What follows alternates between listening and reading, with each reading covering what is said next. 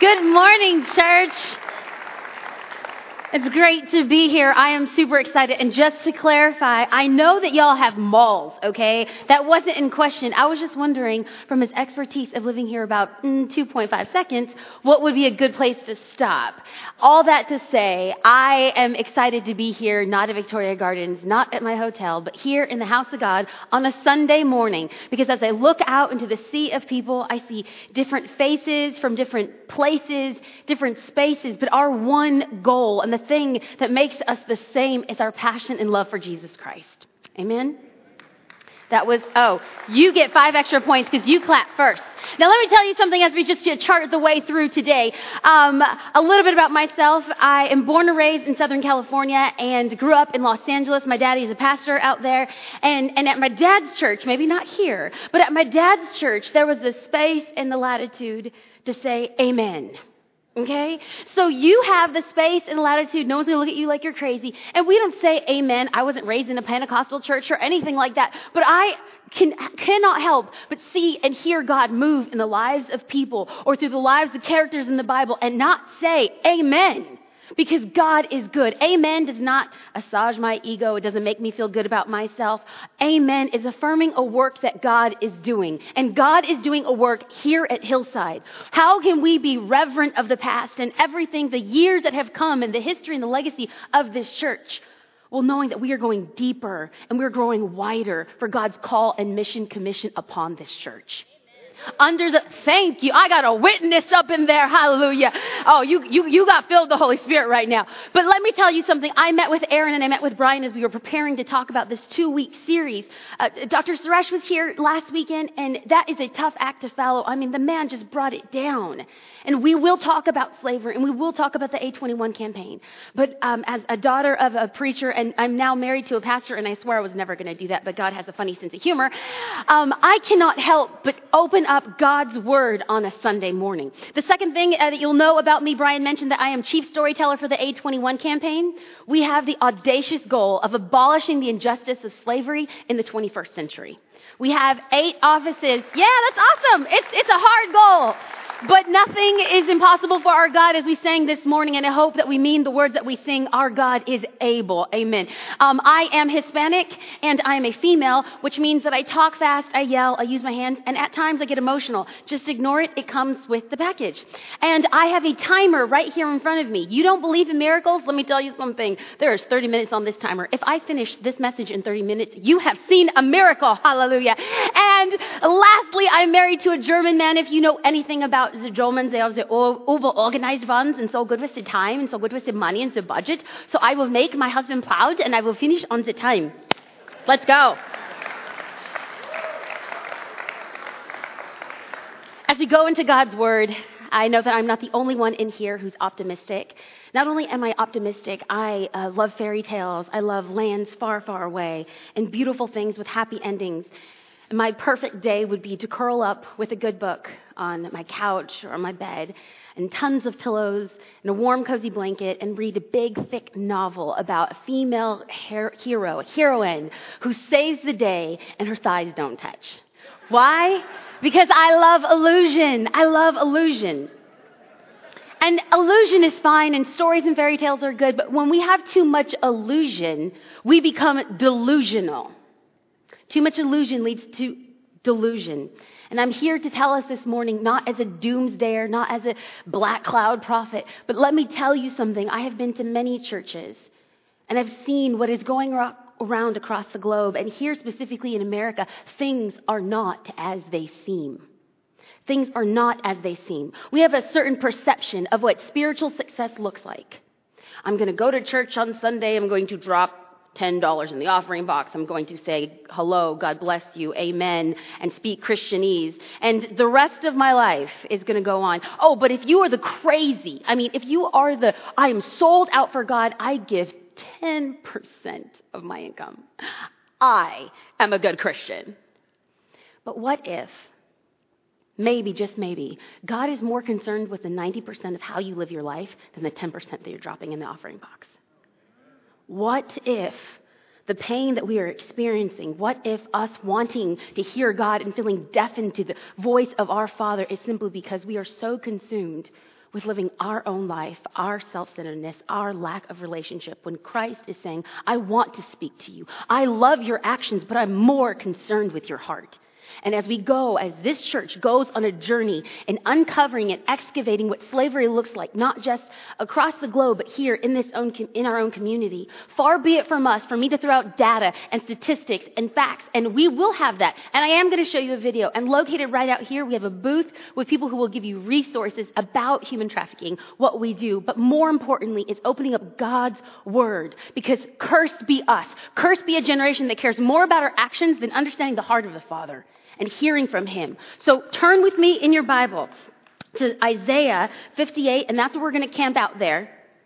But before that, as we move in this movement, it's a journey as a church and us as individuals, me included, from top down. How do we move in the spiritual journey from illusion and feeling like, yeah, I'm okay, I'm a pretty good Christian, I go to church? How do we move in this illusion into a deep, authentic, real relationship to hear and know the heart of our Father? There's two ways to break illusion. Two ways to radically change. The first way is the discipline approach. If you're taking note, you could put it up on the screen because I'm sure you are a note taker. If you're disciplined, you're a note taker. I am going to go to church. I'm going to tithe. I'm going to go to the prayer meeting. I'm going to clean restrooms. I'm going to go on a mission trip. I'm going to wake up at four o'clock every morning and pray for two hours. You know those people at church, like, uh, Maybe not this church. Maybe y'all are just really amazing. But I, I grew up in a church where we had some, shall we say, Pharisees. Oh, I'm so tired. Oh, why are you tired? Why are you tired? I've been praying for four hours. It's exhausting. Or, or, oh gosh, I'm so hungry. Oh, I'm so hungry. Why are you hungry? Don't ask. I can't tell you that I'm fasting. No. That's not what we want. That's the discipline approach, and that lasts all of about 2.5 seconds. But the second approach is one that we don't have to try. It's not turn crank. It's not forced. I am a Christian. This is what I do. No, the way to pierce that illusion is through pain, and you don't have to ask for it. It just comes. Pain shakes us. Pain causes reality. You can be anesthetized, skating through life unfazed, unharmed, unmoved until we experience pain. So today I ask as we go through Isaiah 58, are you experiencing pain today? Relational pain, financial pain, spiritual pain, physical pain. Let's take a look at some statistics. I'll put them up on the screen. Employment is at 9.3%. Foreclosures are at an all time high. Our economy is in one of the greatest recessions of all times. Colleges are closing down, scholarships are being removed. Stress is the number one reason why people are going to the doctors. Now let's take a look from a global perspective. Is there pain? Is the earth groaning in pain? From a global perspective, one in seven people in this world is starving. Every 15 seconds, a child becomes an AIDS orphan in the continent of Africa. 3.4 million people die each year from water related diseases. And at this moment, there are more than 27 million slaves across the globe. Every 30 seconds, someone's being sucked into slavery. Whether a child, an adult, whether old or young, whether male or female. Every 30 seconds. That 27 million slaves on their back and through their body, through their labor, they're generating $32 billion of revenue each year. That's more than Starbucks, Nike, and Target combined. How is this going on? And how, as we as a church sitting in our air conditioned building with beautiful staging and lights and comfy chairs, not rising up and saying, Not on my watch. That there was a remnant of people when the Holocaust occurred that said, That is wrong. We will not stand for that. And the Holocaust was abolished. We firmly believe that in this century, we can abolish the injustice of slavery, and it's the church that's going to rise up and take a stand. Instead of the church hearing the statistics, like I said, I don't want you to experience analysis paralysis. There's so much to do. I can't do anything. I'm just going to go on. I don't want analysis paralysis. Christians sometimes have this, this fear, like, I, I, I can't do anything, so I won't do anything. Um, and to numb this pain, to anesthetize this pain that I'm experiencing, how can I think about these injustices, whether homelessness, starvation, thirst, hunger, um, slavery? How can I think about that when I can't make my mortgage, when my marriage is on the fritz, when my kids are wayward?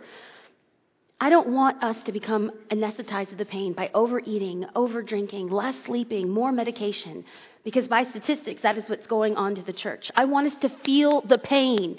I want us to feel the pain this morning because the world cannot relate to our comfort. We as Americans, we love comfort, but the world as a whole cannot understand and it's groan with us in our pain.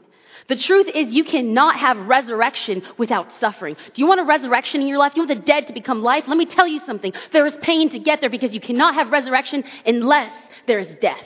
And you, at my daddy's church, he, the church used to say, you, the miracles come after the messes. Is there a mess in your life? Turn with me to Isaiah 58 as we see the church of this time crying out and saying, Why isn't God answering us? Isaiah 58, 1 through 3. Shout it aloud, do not hold back. Raise your voice like a trumpet. Declare to my people their rebellion and to the house of Jacob their sins. For day after day they seek me out. They seem eager to know my ways as if they were a nation that does right and has not forsaken the commands of its God. They ask me for just decisions and seem eager for God to come near to them. Why have we fasted? They say, and you have not seen. Why have we humbled ourselves and you have not noticed? Yet on the day of your fasting, you do as you please and you exploit all your workers. Sadly, by statistical uh, data, this is a picture of the American church. We look righteous. We make much of God. God, why aren't you impressed? Look at all that I'm doing. I'm dropping money in. I was part of the church building campaign. Why aren't you answering my prayers? Well, maybe, maybe, I don't know. I don't know you, but God does. Maybe he doesn't care about your ostentatious giving. He doesn't care about the words that you're saying or the Christianese that you're speaking. Maybe he cares about the issues of your heart. And maybe as we go through this pa- passage of Scripture, 10 verses this morning, that instead of trying to numb our pain, we ask ourselves, is everything okay?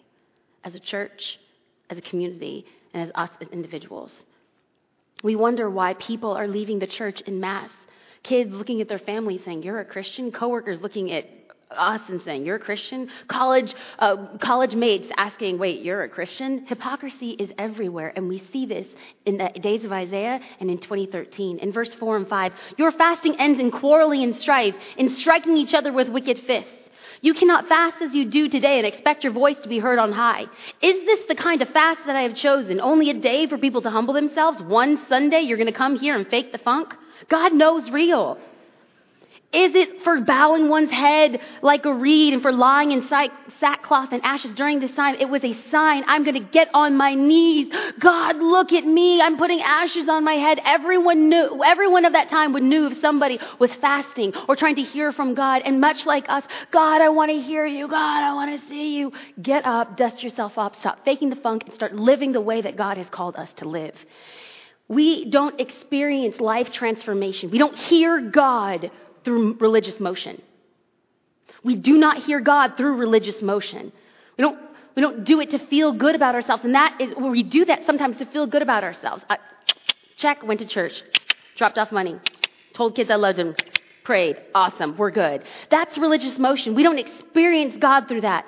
God was not indicting them for their actions. God was indicting them for their heart because fasting is good and praying is good and crying out is good. But he was indicting them for their heart, not their activity. What we see in this passage was a self centeredness problem. You're doing this so that you can feel good about what you're doing, not so that you can worship me. Not so that you can worship me. In verse 4, what's the point of this fast if you keep quarreling? So the other problem that we see here in this text is that there's a relationship problem. You're not in relationship with people. Don't fool yourself to think that if you do not have relationship with those that are around you, that you have a real relationship with God. To be in relationship with those around us will reveal the depth and relationship that we have with our Creator. I don't like my husband. He's not a good Christian. I don't like those people from church. They're too young. They're too old. Their music's too loud. It's too cold in there. I don't want to go to that church anymore. I don't want to see my neighbor. They're so loud. Where is Christ in that? They're having a relationship problem. What we see here is sometimes we can make much of ourselves in the process of trying to make much of God. Now, I love pop culture and I love pop culture iconography and references. I love social media because what it does is it gives us a pulse on where the cult, where culture is going. And I take a look at that as where culture is going and see how the church can respond, if not curtail any of that uh, negativity that we see. Well, Carl's Jr. came out with an ad campaign several years ago. It started off with Paris Hilton, then it went to Kim Kardashian, and now there's a, a Sports Illustrated swimsuit model that did an ad, ca- ad campaign displaying this amazing hamburger. Can you give me that picture up on the screen? This is Paris Hilton biting into this massive hamburger, a delectable caloric amount of goodness oozing with melted cheese and grilled meat and carbohydrates. And I look at that picture and I say, that is wrong. And you probably think, I think it's wrong because it's over sexualization of women, and I want to be righteous and say that's why I'm mad, but it's not. That is wrong because that's a lie. No one that skinny eats anything that big. No one. All the ladies in the house, feel me because really, but the problem with that is we come sometimes come to church or we'll go on a mission trip. It's just like, I'm going to tweet and Instagram all these amazing things that I'm doing. Look at, I'm feeding starving children. Look at, I'm giving money to Dr. Suresh in India. Look at what I'm doing. I'm going to my neighbor. Oh, this is so amazing. But can you hit me with that next slide? Because let me show you what we really look like. This is really a Carl's Jr. hamburger that I snapped on my phone we think that we offer so much, but it isn't the reality, the harsh reality, the pain of knowing what you offer is not what you think. That there's so much more, that we are capable of so much more, that this church is capable of so much more as you go wider and deeper in knowing who Christ is and the call and commission for what he has. The truth is that we are not an airbrushed picture of perfection, that we are broken in need of a Savior, but in that realization, we get a picture of who God is, His heart for those that are broken and in need of Him as well. So, can we admit it? I love what Amos, the old prophet in the Old Testament, Amos, in Amos 5, I love the message version of this. It's up on the screen and I'm going to read it over us. A hard time, a hard to, Dirt, dirt, dirt, rewind. Time to face a hard reality, not fantasy, is the subtext above Isaiah 5 in this section. God, at God's coming, we face a hard reality, not fantasy. A black cloud with no silver lining, quotations. I can't stand your religious meetings. I'm fed up with your conferences and conventions. I want nothing to do with your religious projects, your pretentious slogans or goals. I'm sick of your fundraising schemes, your public relations and image making. I've had all that I can take of your ego noisy music. When was the last time that you sang to me? Do you know what I want? I want justice, oceans of it. I want fairness, rivers of it. That's what I want. That's all that I want. There's two things that we see in Isaiah 58. There's two things that we see in Amos 5. There's two things that we see um, in Deuteronomy 6, 5, and then also in the Gospels when Jesus says the two, how you love God, loving God with all your heart, mind, soul, and strength, and loving your neighbor as you love yourself. We see this time and time again. This is spe- the test of spirituality. This is the gauge of spirituality? Do you love God with all your heart, everything, the totality of your being? And do you love your neighbor as you love yourself?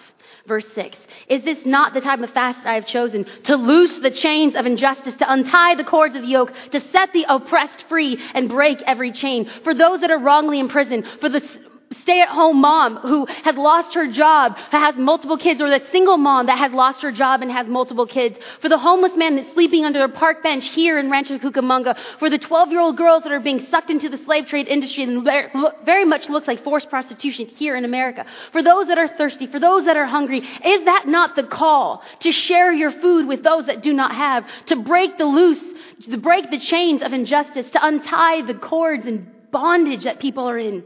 Galatians 5:1 says, "It is for freedom that Christ has set us free."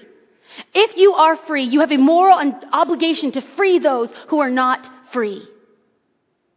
And I'm not just talking about physical slavery because that's what God has put in my hands. That's what He put in front of me. But maybe it's physical slavery, emotional slavery, a slave through addiction, slave through finances, slave through fame, through sex, through porn, through drugs, through alcohol. It is for freedom that Christ has set you free. Break those chains. You are in bondage. You need to find freedom. And the only person that can give you freedom is a man named Jesus Christ. That is who we serve. And if you are free, free those around us around this globe, in this country, in this state, in this city. Now, I'm sure you're thinking, like, this girl is crazy. I'm not, I'm not, um, I'm not crazy. Well, my husband kind of thinks I am, but me and my multiple personalities all want to say that we love him.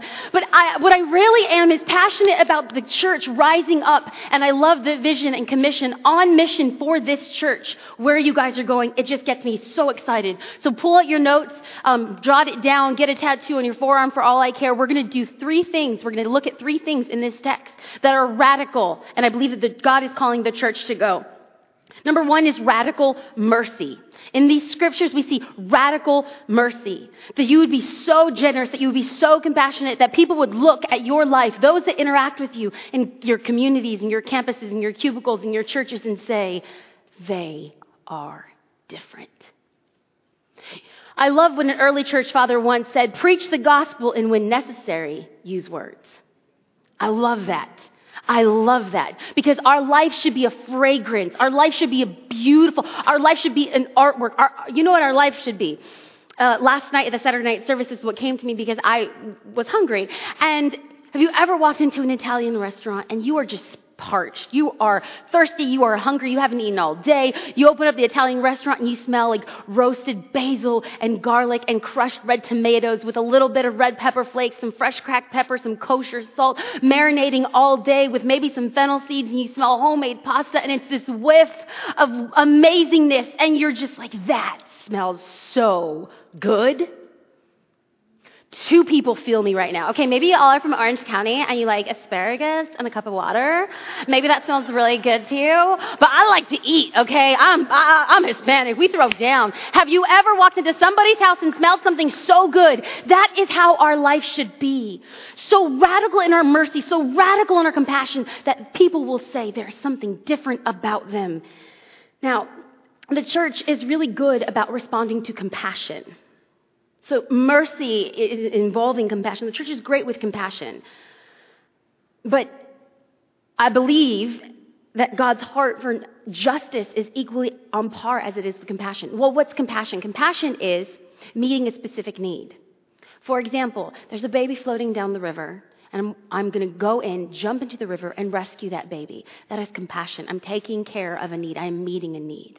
But justice, justice is something different. Justice is jumping into the river, removing that baby, rocking that baby, gathering people around me saying, What is going on? Why was this baby in the river? How can we make this different? What are the systems and structures in place that cause this to happen? Why don't we go up the river and find out what's going on up there so we can meet this need? That is justice, my friends. At the A21 campaign, we believe that it's comprehensive. I'm going to show you a quick video about what what we are doing, not only to be compassionate and have radical mercy, but also to fight for justice for those who need it in their time of need.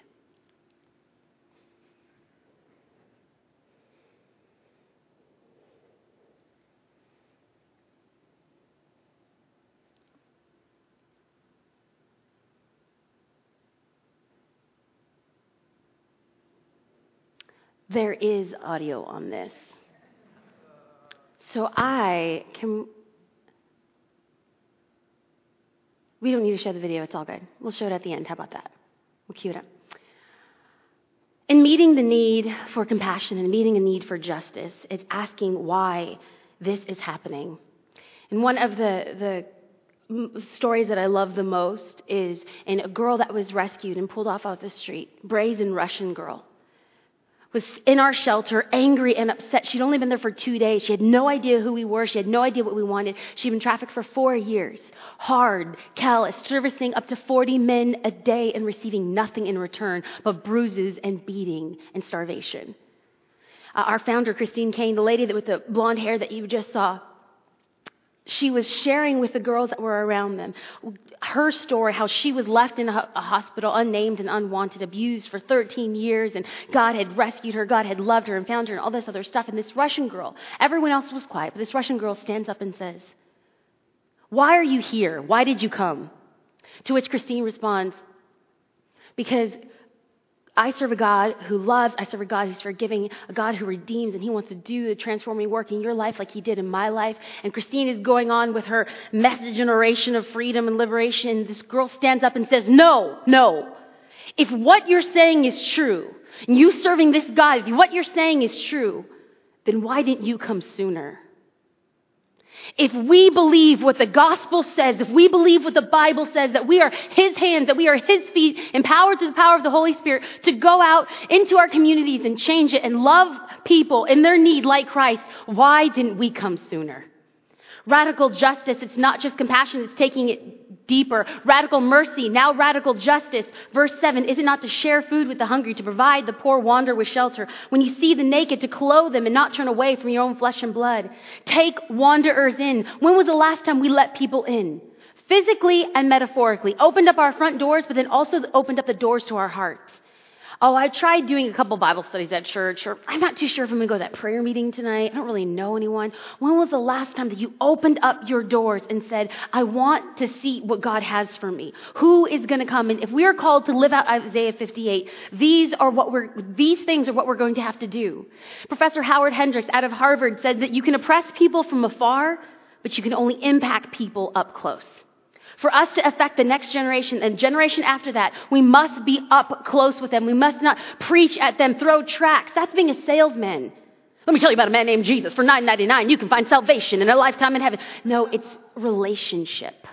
Because when people know you and see Jesus living in you, they want that.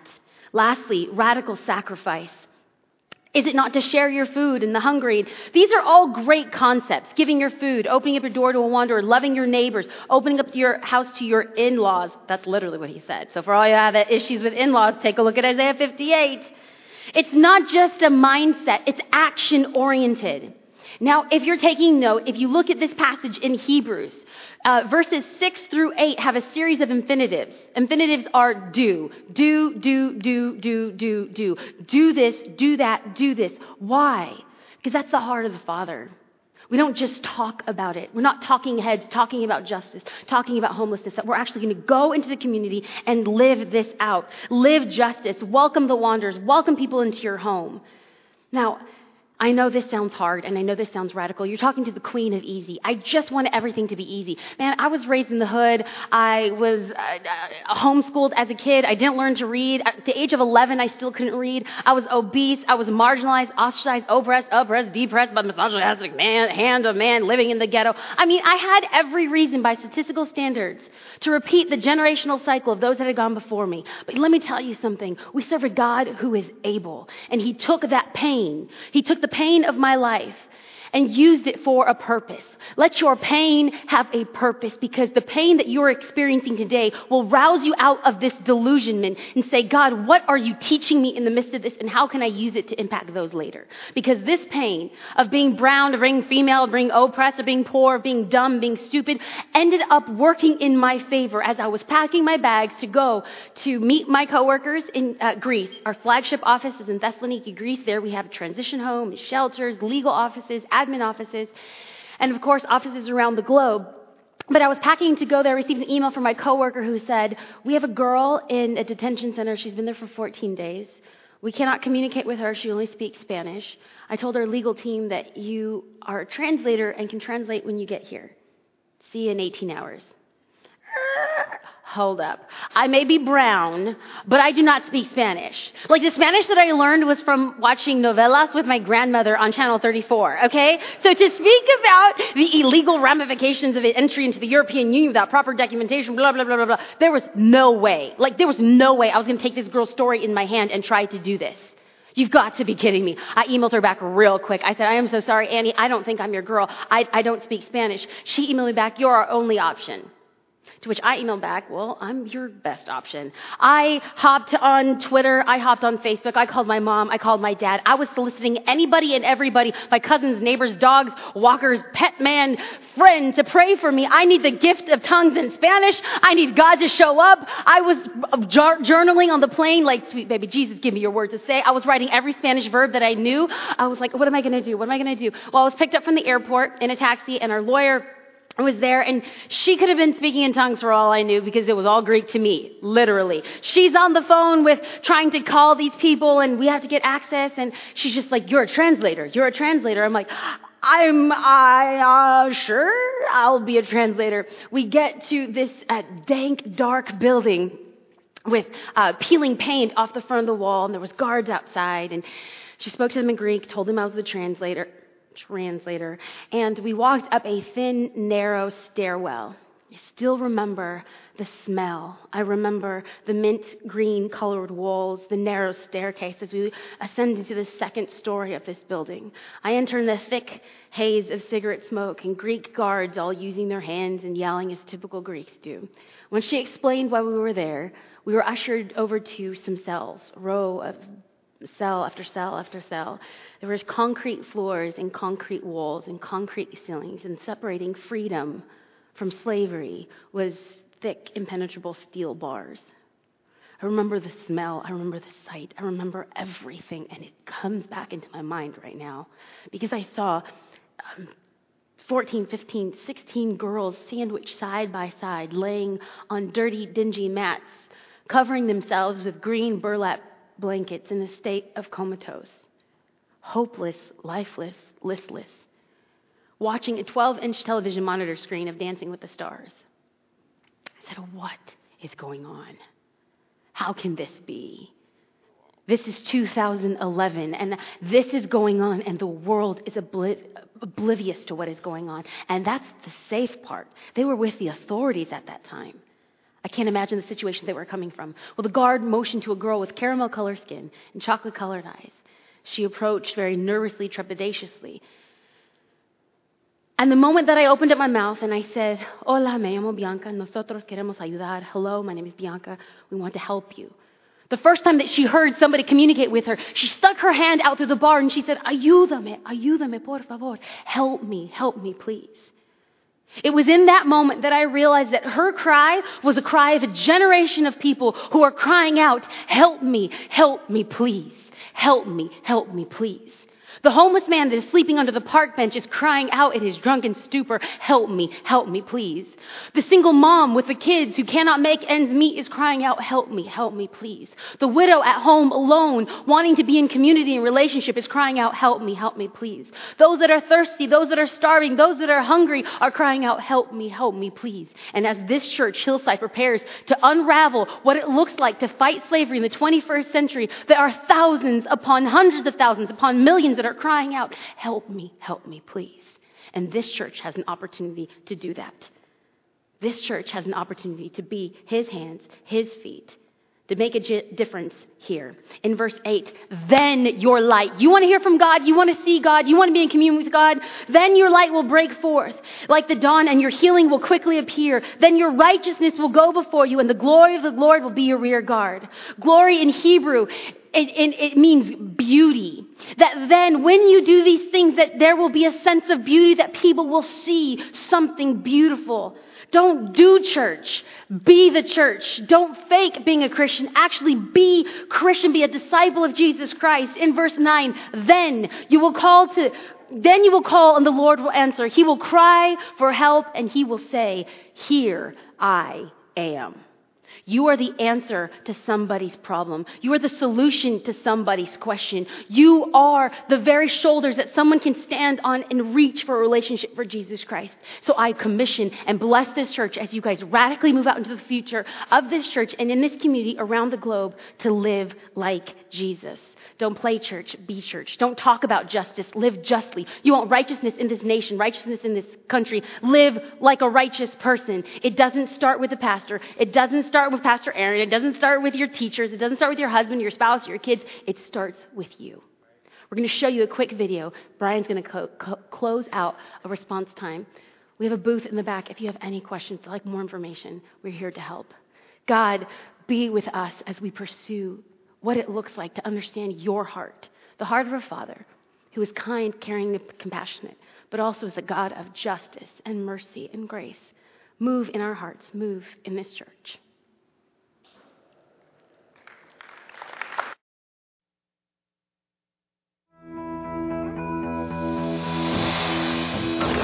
Imagine being 15 years old, taken, trapped, and forced to service up to 40 men a day. You have no hope, no freedom, only fear. Then you get pregnant, and your baby's taken and sold into a pedophile ring. This is not a fictional story. This is a present day reality for millions of people. In fact, more than 27 million.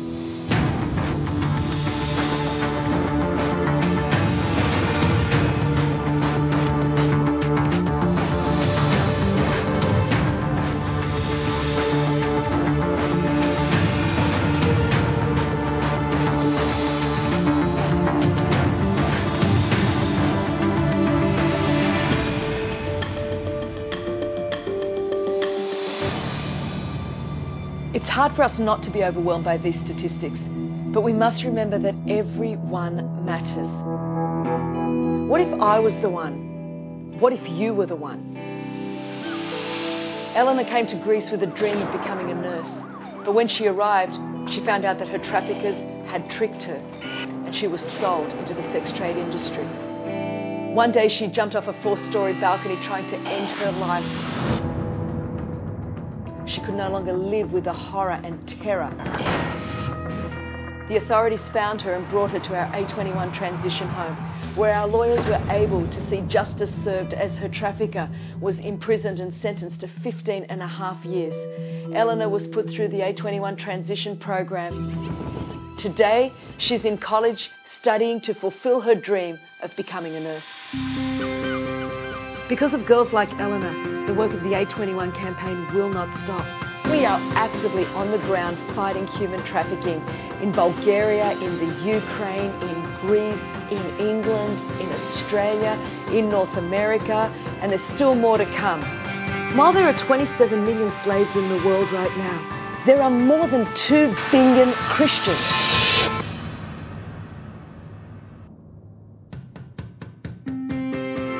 We are the danger to the darkness. We who have been rescued have a responsibility to rescue. Do you realize what a collective force for good we could be? We are the church, the hands and the feet of Jesus. There are endless ways that we can make a difference. We are all over society. Each one of us alone cannot do everything, but we can all do something.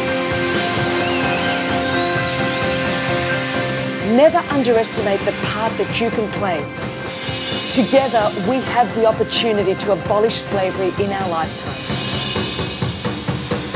This is our time to write history.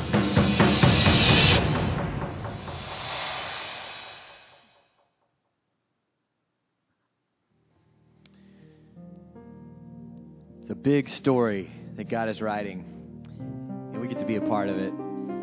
What an honor and what a privilege. I want to invite you to stand with us, and we're going to close. Harmony's going to lead us, and as she does, I believe these are lyrics that, that can help us just say the things we need to say to God. We're waiting here for you, what we're going to sing, and to fill us up with courage to go from this place and to begin stepping forward into this great mission of following Jesus. Harmony leads us, and as we get to the, the words of this chorus, waiting here for you with my hand.